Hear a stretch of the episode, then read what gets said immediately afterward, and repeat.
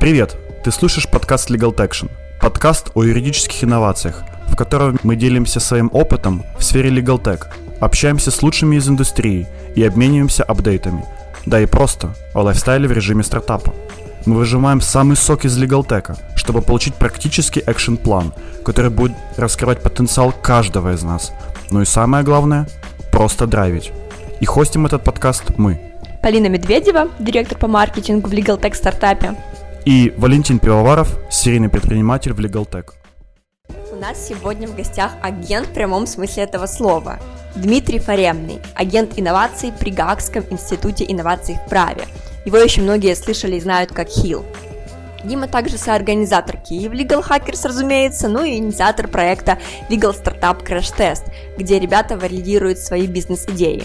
Дима помог украинским юридическим стартапам поднять сумасшедшие гранты на сумму от сто тридцать тысяч евро. И он даже в свое время отправлял нашего ведущего Валентина в Гаагу на акселерационную программу. Это было еще в две тысячи шестнадцатом году. Вот, собственно, мы и позвали Диму в гости, потому что через него непосредственно проходит каждый год от пятидесяти до ста стартапов на стадии идеи, прототипа и даже при первых пользователях. Дима, он же как инвестор, смотрит на молодые команды и знает, какие ключевые критерии нужны стартапу, особенно юридическому, для быстрого роста и первых продаж. Вместе с Димой мы разобрали несколько Legal Tech проектов, особенности их роста и также секрет успеха в победе одной из команд на Innovation Justice Challenge, мероприятии, которое проходило в Киеве. Все ссылки на названия, проекты будут в описании эпизода, ну а мы начинаем нашу беседу с Димой.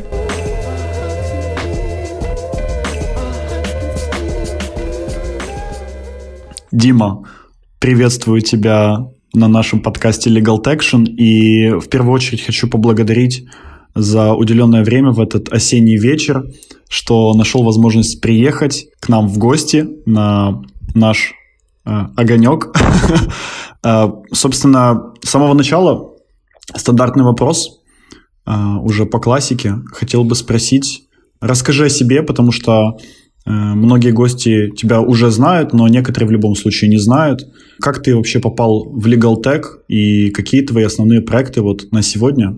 Окей, okay, давай начнем. Привет, ребята, меня зовут Дима Форемный. Сейчас, на данный момент, я представляю в Украине голландский акселератор под названием HiiL Justice Accelerator. Вот, это такой неприбыльный акселератор для юридических стартапов. Вот, это такое основное, чем я занимаюсь последние почти четыре года. Вот, параллельно мы с Валентином и с Денисом, с Нестором продвигаем Legal Tech в Украине через сообщество Kyiv Legal Hackers, тоже уже больше двух лет. Также я провожу митапы для стартапов под названием Legal Startup Crash Test. Уже было двадцать две встречи, вот в следующую среду будет двадцать третья, каждый раз у нас по три стартапа, то есть можете умножить на три и понять, что в принципе стартапов в сфере юриспруденции, Legal Tech оказалось очень много. И для меня это было самого неожиданно, когда я только начинал этим заниматься. Вот это такие три основных направления, да, плюс сейчас я начинаю делать то, что я понял в какой-то момент, что юридическим компаниям не хватает понимания, что такое юридические инновации, не обязательно стартапы, а вообще культура предпринимательства, культура инноваций. И сейчас я начинаю делать тренинги, консультации для, для юридических компаний, для того, чтобы дать им, ну, скажем, такое понимание, что такое юридические инновации и вообще, что такое инновации на самом деле. Вот. Я долго к этому шел, работал юристом, то есть знаю с этой стороны, в инновациях, вот в акселераторе последних три года. Вот. Недавно в Киевской школе экономики прошел эм би эй-курс по инновационному менеджменту, и это вообще взорвало мне мозг.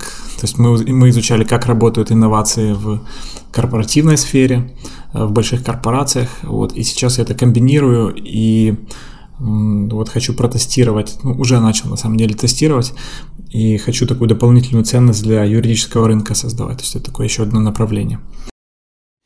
Слушай, ты вот рассказал по поводу твоих проектов, и столько всего сразу хочется спросить, но попытаюсь себя сдерживать.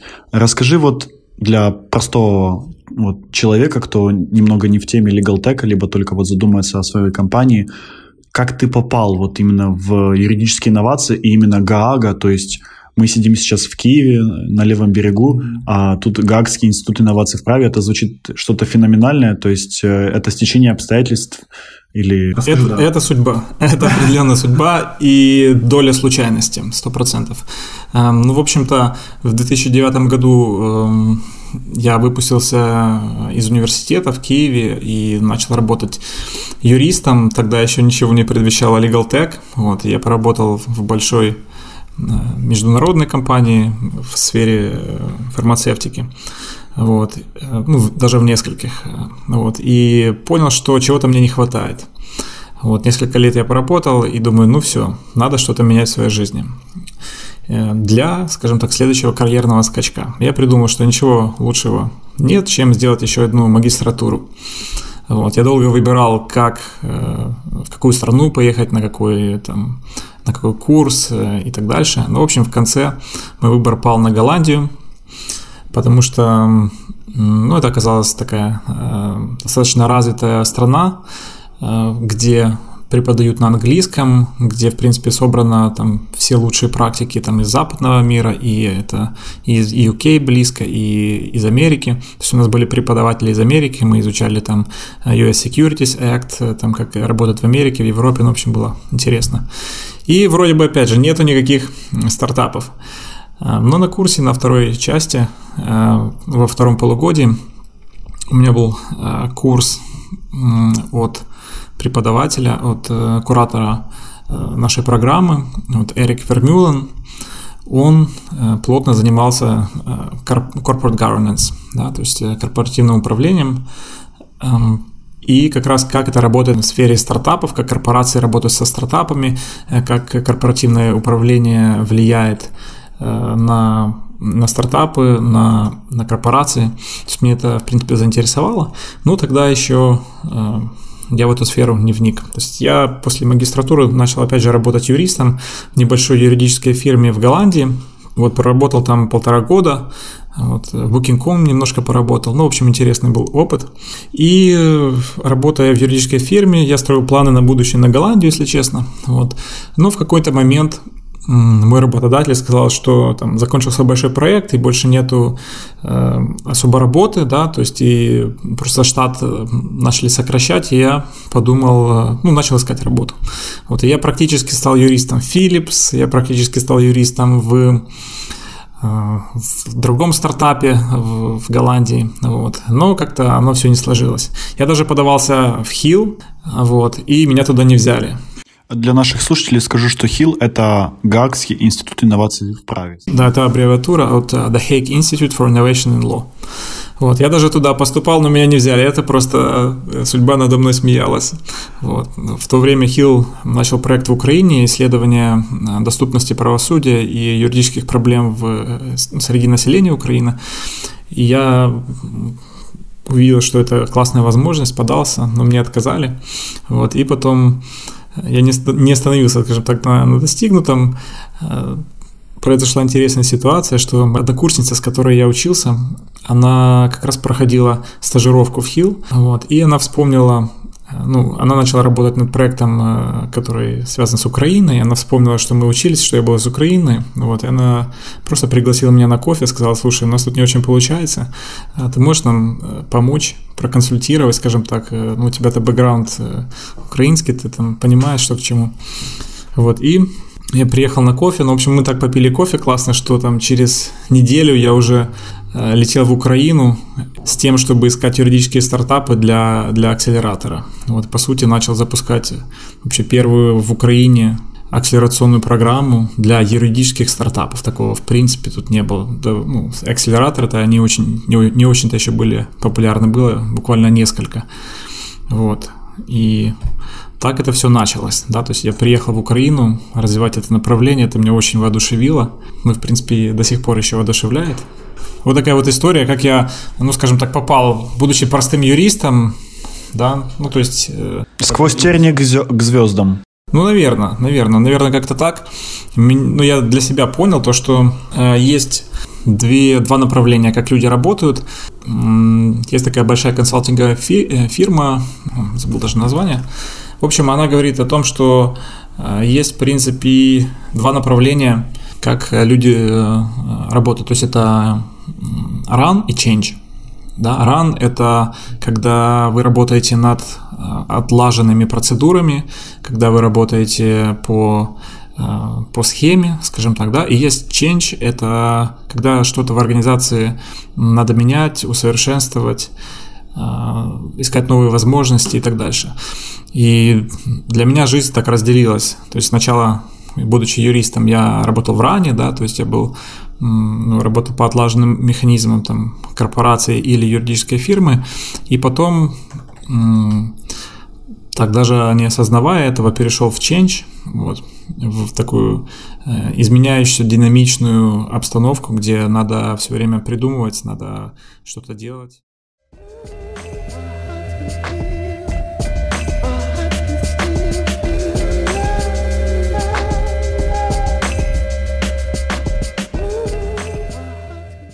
В общем, так ты и стал агентом инноваций, как это написано обычно в твоих био. Да, агент инноваций, да, это вообще... Я вот хотела тоже спросить, агент инноваций, да, звучит очень козырно, конечно, и вот ты как сказала, что, сказала, что есть два направления, второе вот этот change, и звучит немножко пока расплывчато, то есть искать новые возможности, что-то менять и так далее, то есть в чем реально заключается работа, как, как, какие задания ты выполняешь каждый день?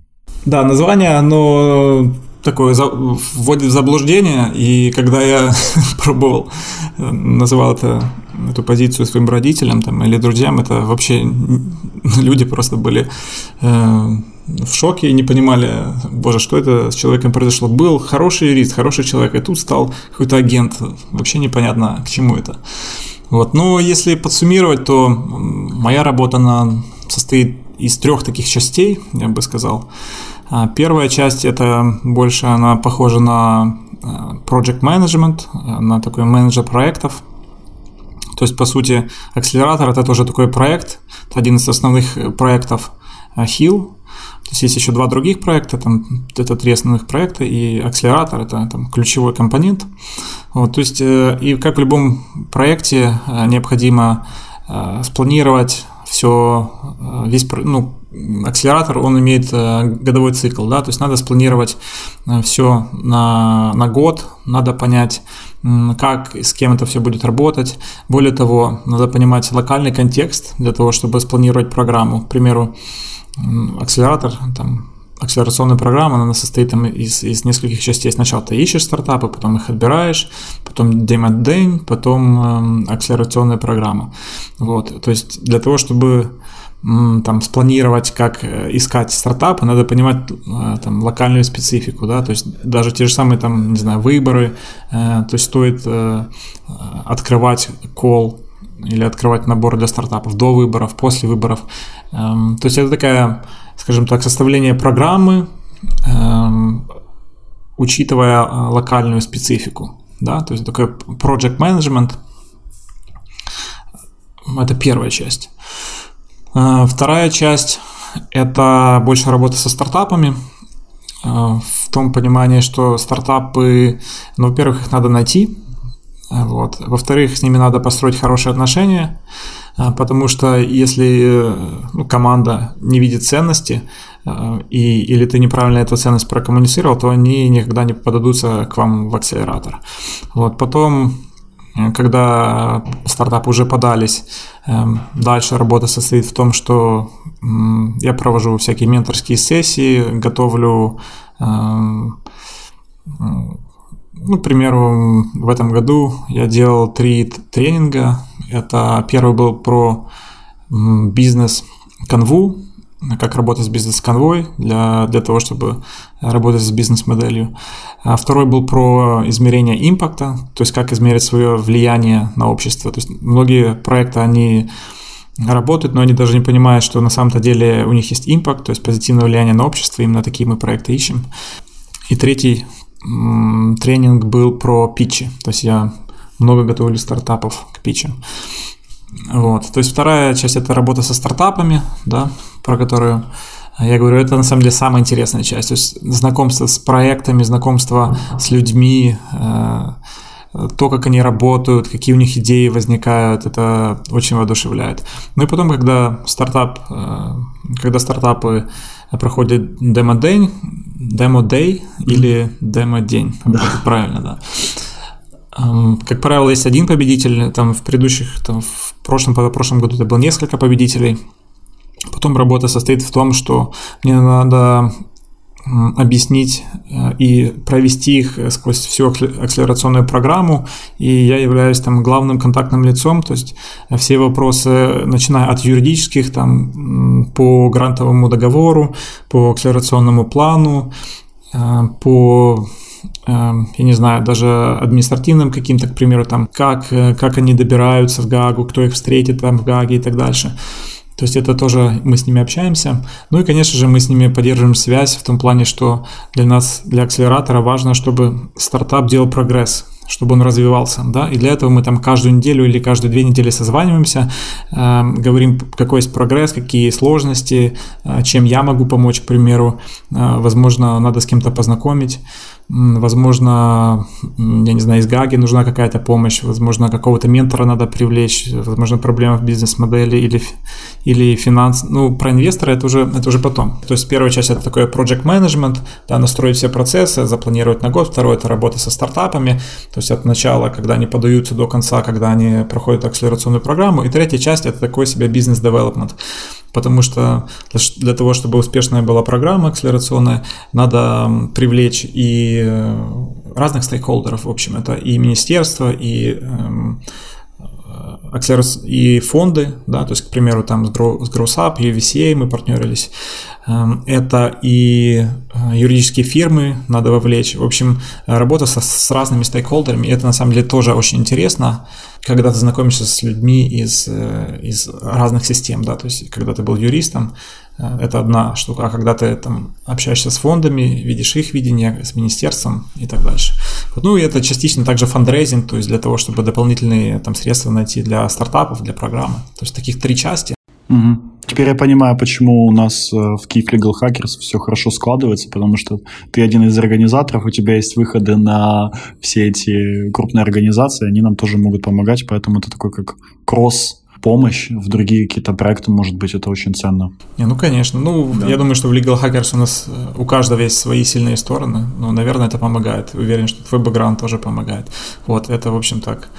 Про то, чем я занимаюсь. Слушай, очень много профильная работа, на самом деле. Я понимаю, насколько это тяжело, менеджерить сразу много задач. Я бы вот хотел нашим слушателям очень кратко сказать, что мы с Димой знакомы с две тысячи шестнадцатого года, и, собственно, Дима один из тех людей, кто значительным образом повлиял конкретно на мой путь, потому что со своим проектом, одним из прошлых проектов Legal Alarm, я участвовал как раз в конкурсе от Гаагского Института Инноваций в Праве, вот, и мы там получили грант. Но я бы вот хотел спросить, возможно, есть какой-то вот, вот такой рецептик, знаешь, все-таки какие проекты действительно ищут вот такие акселераторы и на что вы, возможно, смотрите при отборе? Ты уже, наверное, это обозначил частично, но вот э, представим, э, что нас сейчас слушают э, ребята, а они нас слушают, которые создают проекты, либо планируют создавать проекты, и они хотят учитывать какие-то основные вот, вот такие моменты, на что смотреть, да, то есть рынок, mm-hmm.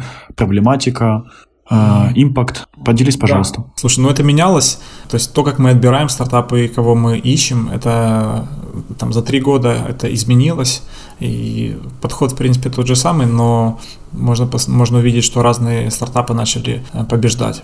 Но вы, когда вот отбираете, вы смотрите как инвесторы на стартапы или по другим критериям? Мы смотрим как инвесторы.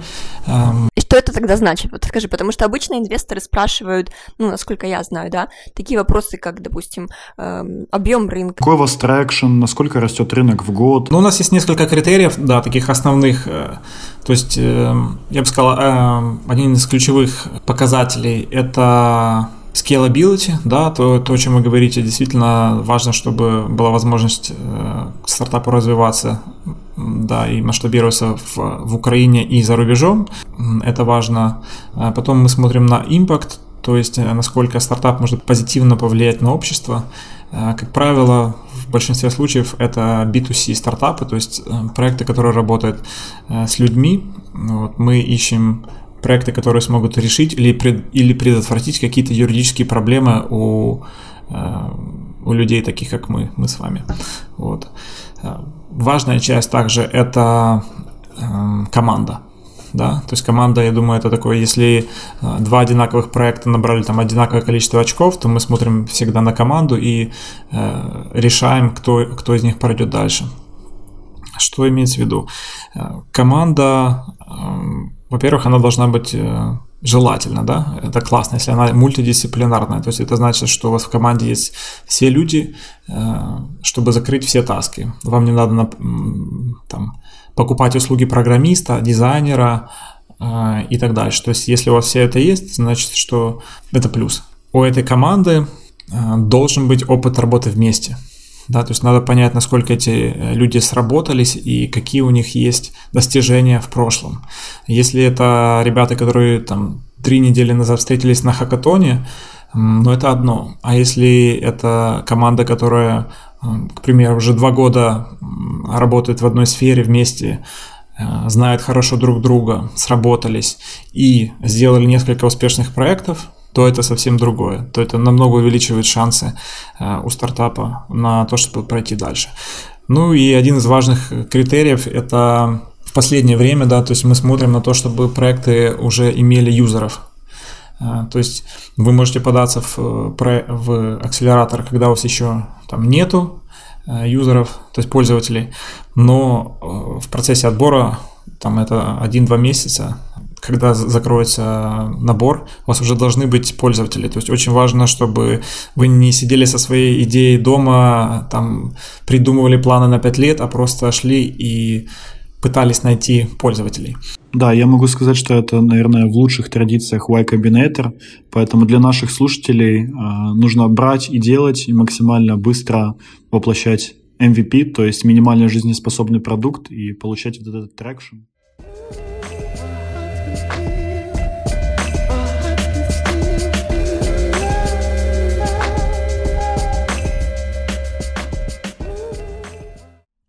Давайте тогда на примере, потому что очень много есть громких слов «бери и делай», «иди к людям», и всегда, когда начинаешь это делать, ты такой «о, черт, куда идти?». На примере вот возьмем би ту си, вот ты сказал, что вы смотрите, насколько большой импакт могут сделать подобного рода стартапы.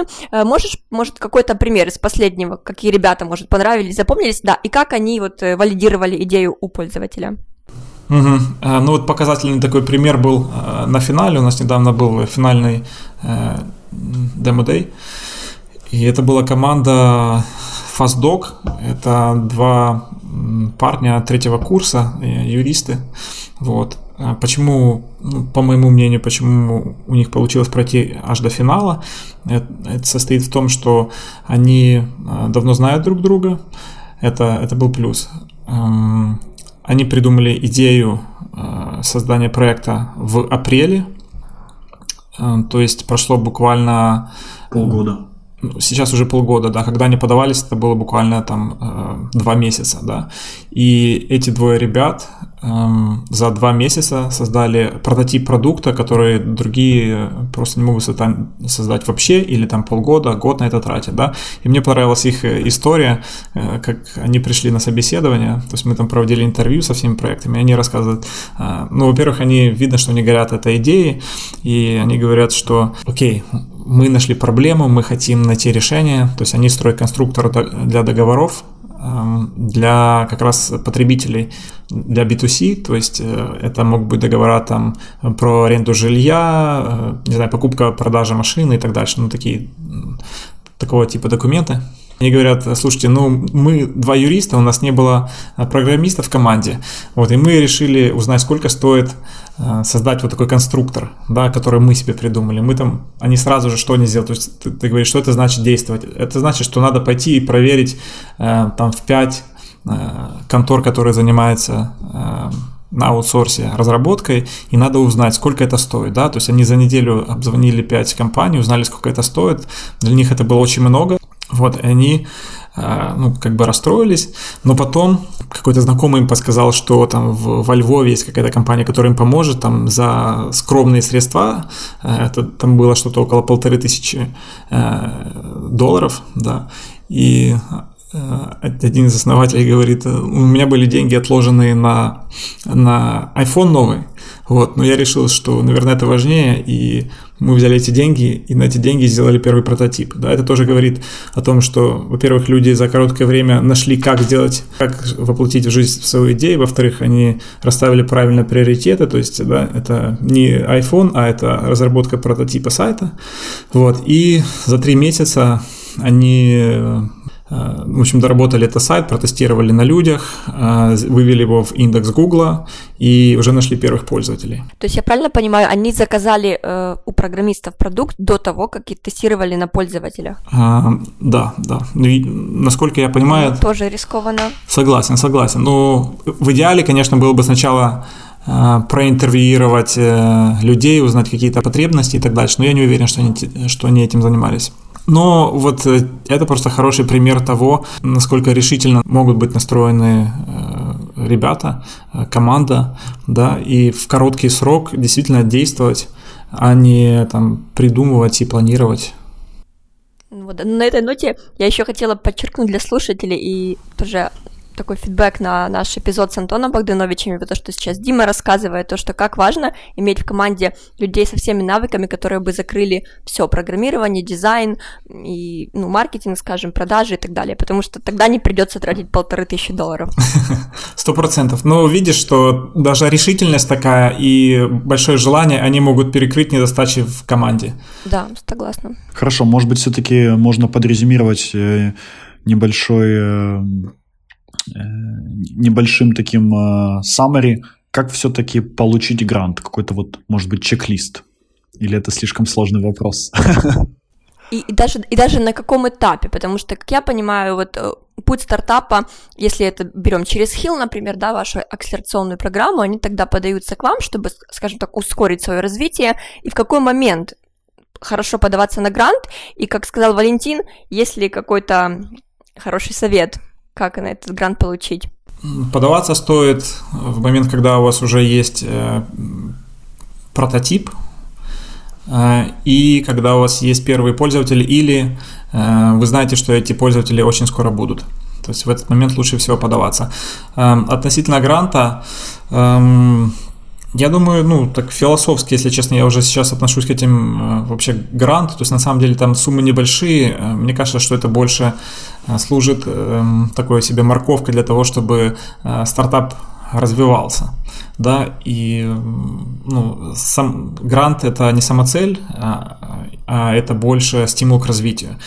Вот, поэтому я бы там даже не, не очень фокусировался на, на, на самом гранте, я бы фокусировался на том, что, какие там возможности и какую мотивацию дополнительную даст вам акселератор. То есть, я знаю, что вы спрашиваете про грант, но я просто хотел бы сместить фокус. Надо понимать, что это как, к примеру, ты можешь полгода работать над проектом и там... в неделю уделять по два-три часа. Или ты можешь пойти на хакатон и за два дня сделать то, что ты бы сделал на то, что ты бы сделал за полгода. Да? То есть это ускоритель такой себе. То есть когда ты два дня очень сильно интенсивно работаешь, ты можешь делать очень много. Также и в акселераторе. То есть когда вы подались в акселератор, вас приняли, вас будут как персональный тренер в, не знаю, на, на, на какой-то на тренировке, вас будут все время спрашивать, а что вы сделали за прошлую неделю, а вы разговаривали со своими пользователями, а как вы изменили свой продукт, а как вы планируете продавать и так дальше. И когда стартап слышит эти вопросы, ему просто уже необходимо находить ответы, и это просто помогает ему развиваться. Поэтому, если честно, мой совет для предпринимателей: подавайтесь в разные программы, в HiiL или в другие программы на любой стадии. Вот. Даже если вы не пройдете, то вы получите опыт или вы получите отзыв, что, что у вас не так, над чем поработать. И это простимулирует вас в следующий раз быть лучше, через некоторое время вы можете податься еще раз, сделать работу над, над ошибками. То есть я бы подавался на любой стадии, да, ну, то есть, ну, стадия идеи – это, наверное, не, не идеальная стадия, когда вы уже поговорили с юзерами, сделали первый прототип, я думаю, можно смело подаваться и, и искать э, такие возможности. Грант, ну, грант, скорее всего, получит команда, которая за короткое время э, сделает прототип, у которой будет э, возможность к масштабированию и э, у кого будут первые пользователи. Ты знаешь, Дим, я с тобой полностью хочу согласиться, потому, потому как в две тысячи шестнадцатом году, когда в ноябре впервые я поехал в свою зарубежную командировку, вот мы поехали в Нидерланды, под Гаагой мы жили, это была по факту первая акселерационная программа для меня, и мы неделю жили, и, и каждый день мы, у нас были разные менторские сессии, мы работали над моделью Lean Canvas, над вопросами по поводу импакта. В общем, было множество разных лекций. Я помню, насколько это в первую очередь изменило мое мировоззрение. Потому как мне кажется, что вообще наши мысли, они меняют э, мир вокруг, и они, в принципе, предопределяют нашу жизнь. И, в принципе, после этого я только начал задумываться о том, что угу, стартапы – это ведь и про международные рынки, это и ведь э, про какие-то международные проекты, потому как я знаю, что нас слушают, слушают много, например, ребят из э, России в том числе, из других стран. Они, э, я знаю, что зачастую ориентируются на свой локальный внутренний рынок, и я пытаюсь вот часто донести, что нет, ребят, смотрите куда-то вот дальше, смотрите на другие страны. Вот. И, собственно, я понимаю, понимаю, что, наверное, если бы не та поездка, если бы не тот выигрыш, и, и вполне вероятно, что следующий проект, которым я занимался, PatentBot, и он бы, вероятно, не масштабировался бы на Соединенные Штаты, потому как только с две тысячи семнадцатого года я начал ездить по другим уже командировкам и понимал, что ага, мне нужно учиться, мне нужно смотреть что-то. Поэтому я с тобой согласен, те пятнадцать-двадцать тысяч евро, безусловно, я за них бескрайне благодарен, но понимаю, что самое важное – это мировоззрение. Вот, поэтому тут я с тобой полностью согласен.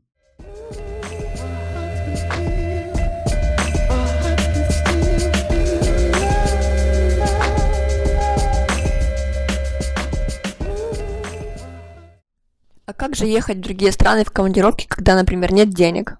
Ну вот, вот как, допустим, хорошо, если не грант, откуда брать первые средства? Потому что все равно в какой-то момент нужен, нужны деньги.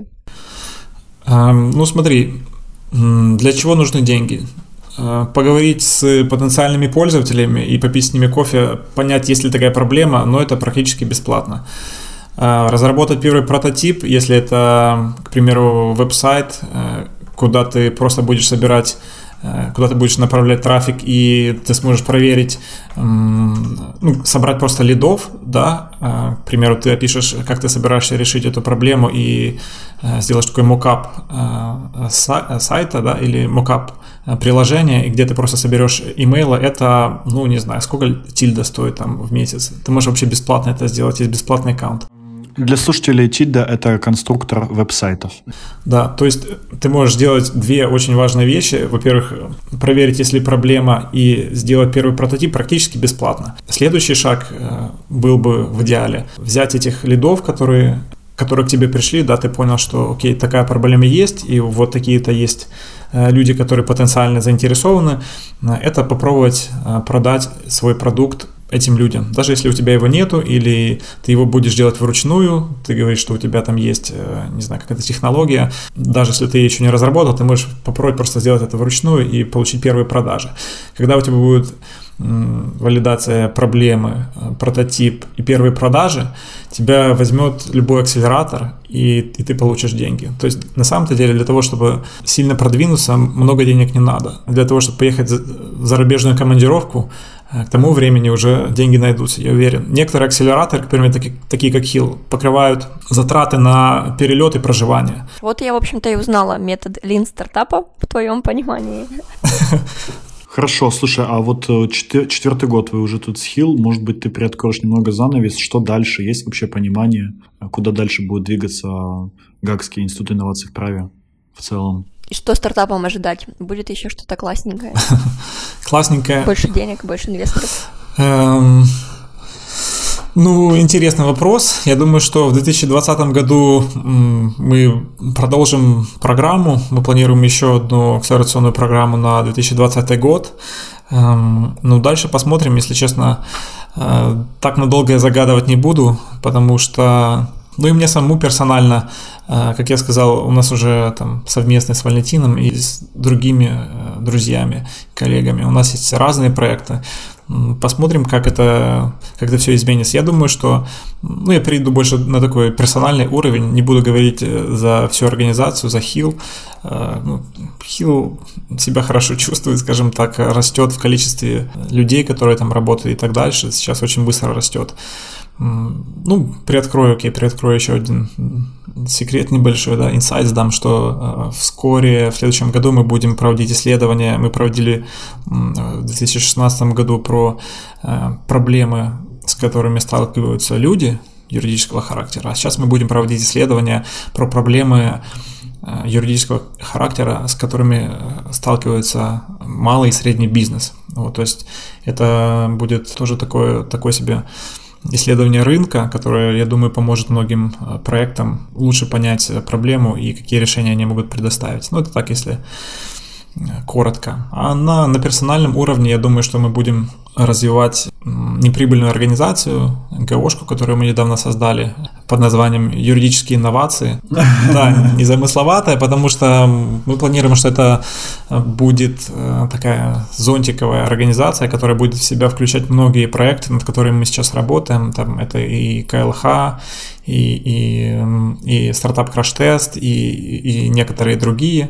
КЛХ для наших слушателей – это Kyiv Legal Hackers. Вот, я бы, наверное, еще, понимаю, что движемся уже к, не, к небольшому завершению, я бы все-таки хотел узнать, возможно, ты можешь кратко сказать про какой-то секретный соус стартапов, которые продолжили развиваться после акселерационной программы, какие-то названия компаний, и почему ты считаешь, что они были успешными, такого своего рода тоже понимания для наших слушателей. Слушай, ну секретного соуса не существует, существуют просто настойчивые люди, у которых есть свое видение, которые знают, которые, скажем так, видят свое будущее через пять лет и непрерывно к нему идут. Мне кажется, это самый такой основной критерий, который отличает стартапы, которые преуспевают, от, от тех, которые не преуспевают. Это просто вера в себя, видение в будущее, видение развития проекта и execution.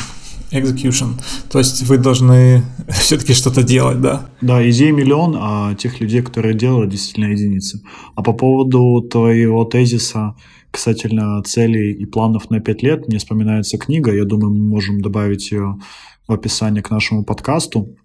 Недавно я читал, называется «Lessons from my twenties». Uh-huh. Там, где парень, он из Соединенных Штатов, рассказывает основные выводы касательно... десятилетие, которое он считает самым главным в своей жизни, это с двадцати до тридцати лет. Mm-hmm. Вот. Он как раз там пишет в начале самой книги о том, как важно, ну, многие люди пишут планы, да, или mm-hmm. цели. Записали в начале года, первого января, там, подожгли бумажку или там скушали, да, там какие еще есть разные суеверия, и, и забыли, да. Mm-hmm. А человек рассказывает о том, что э, свои планы и цели нужно записывать на год, на пять лет, на десять лет, в целом на свою жизнь, и распечатывать их, и даже публично, например, о, о них говорить. И когда ты понимаешь, куда твой корабль, куда он держит вектор, поэтому тут я с тобой соглашусь, думаю, книгу мы прикрепим или отправим в наш чатик. Да, Полина? Да, и, кстати, еще знаете, что я в тему о прикреплении, я вот подумала, может быть, Дима нам что-нибудь поделится с нами, чем-то интересненьким, и у меня есть идея. Вот ты упоминал, что при работе со стартапами ты проводил воркшопы, вы составляли вместе канву, измеряли импакт и питч. Может быть, из этого что-то ты сможешь какие-то примеры скинуть, слайдов, пи ди эф-ов, не знаю, что-то, что ты использовал? Ну, я могу поделиться pitch deck темплейтом, то есть э, шаблоном, э, шаб, шаблоном презентации, который я всегда прошу делать стартапы, которые питчат на стартап-краш-тесте, да, то есть там двенадцать таких пунктов основных, э, и что надо, ну, скажем так, do, do's and don'ts, то есть что на слайде надо включать, а что не надо. Вот. И если, в принципе, вы делаете там презентацию по этим двенадцати слайдам, то, скорее всего, она подойдет под любой акселератор и для любого инвестора. То есть это такая универсальная штука. Кстати, вот я, наверное, еще в придачу к этому хотела бы добавить тоже на Medium. Я недавно читала прикольную статью, как пичить перед инвесторами, и там был один из слайдов, может, ты тоже, Дима, поддержишь.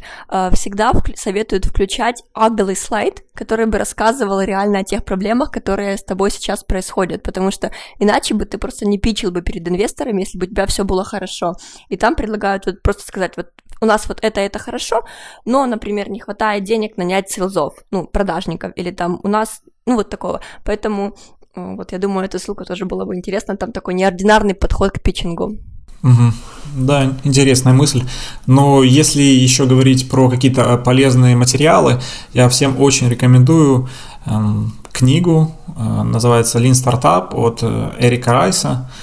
Ее называют еще «Библией для стартапов», и это действительно книга, которую, если вы ее прочитаете, не знаю, хотя бы половину, то она обязательно перевернет ваше понимание про стартапы, про скорость развития проектов, как, как это правильно в теперешнем мире делать, да. То есть это книга номер один, которую я посоветовал бы любому человеку с предприимчивым мышлением, у которого есть идеи. Это Lean Canvas Эрика Райса. Она есть в переводе на русском, на украинском языке.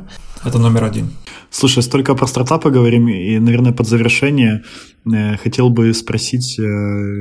Ты вот отец, ты супруг, и ты занимаешься столькими вещами. Legal Startup Crash Test, о котором мы еще пока не успели поговорить. Я думаю, что, может быть, даже через год сможем поговорить более детально. По поводу HiiL обсудили. Вот как ты совмещаешь столько всего и одновременно, возможно, у тебя есть какой-то план продуктивности дня. Вот как, как ты совмещаешь? Действительно интересно. Если честно, я вот слегка хаотичный человек, вот.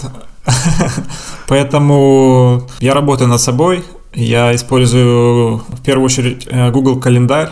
Я разбиваю там неделю и дни на задачи, на такие большие блоки, небольшие блоки. Ну, то есть, не знаю, Google календарь, мне кажется, это, это мое все. Без Google календаря я просто бы не вышел, это сто процентов, не соединял бы эти все проекты так успешно. Вот. Но... Не знаю, мне кажется, что это просто иногда не важно, насколько ты умеешь это соединить, важно, что у тебя есть большое желание работать над разными проектами, то есть это тот же change, да, то есть я в последнее время открыл себе такое внутреннее желание работать, создавать, созидать, можно даже такое слово применить. Вот. И когда у тебя есть такое большое желание, то как ты переставишь свои таски, это уже не столько важно, важно то, над чем ты работаешь, чтобы это тебя вдохновляло, а как это распределить там в течение дня, недели, месяца и года, ты уже найдешь способ. Да, вот закончили на такой продуктивности, на ноте продуктивности. Продуктивная продуктивность. Да, тогда будем... заканчивать и будем прощаться со слушателями. И спасибо, Дима, тебе тоже, что нашел время поговорить с нами. И, наверное, тоже спасибо тебе за такую благодарную миссию агента инноваций, потому что, ну, правда, в Украине много э, большущий потенциал. Это даже вот у нас в Эстонии, ну, хантят украинцев, грубо говоря, и сюда затаскивают, просто потому что в Украине не так много акселераторов, подобных HiiL, которые бы занялись нашими ребятами, у которых огромный потенциал, но просто не хватает каких-то базовых бизнес-навыков, чтобы монетизировать себя и развить свой проект. Поэтому, я думаю, миссия, на которой ты в данный момент работаешь, это, правда, то, что нужно Украине. Вот, поэтому спасибо. Спасибо большое, ребят, за то, что пригласили, нашли время. И да, очень интересно было пообщаться с вами. Да, спасибо большое, Дим. Мы обязательно все ссылки прикрепим в описании нашего подкаста.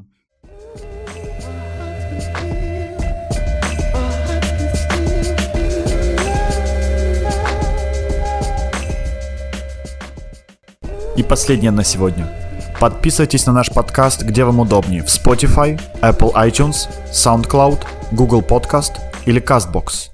И если вам уже нравится наша с Валентином идея, и вы хотите не пропускать следующие эпизоды, то уже сейчас подписывайтесь на наш подкаст, оставляйте отзывы и ставьте свою оценку. До связи!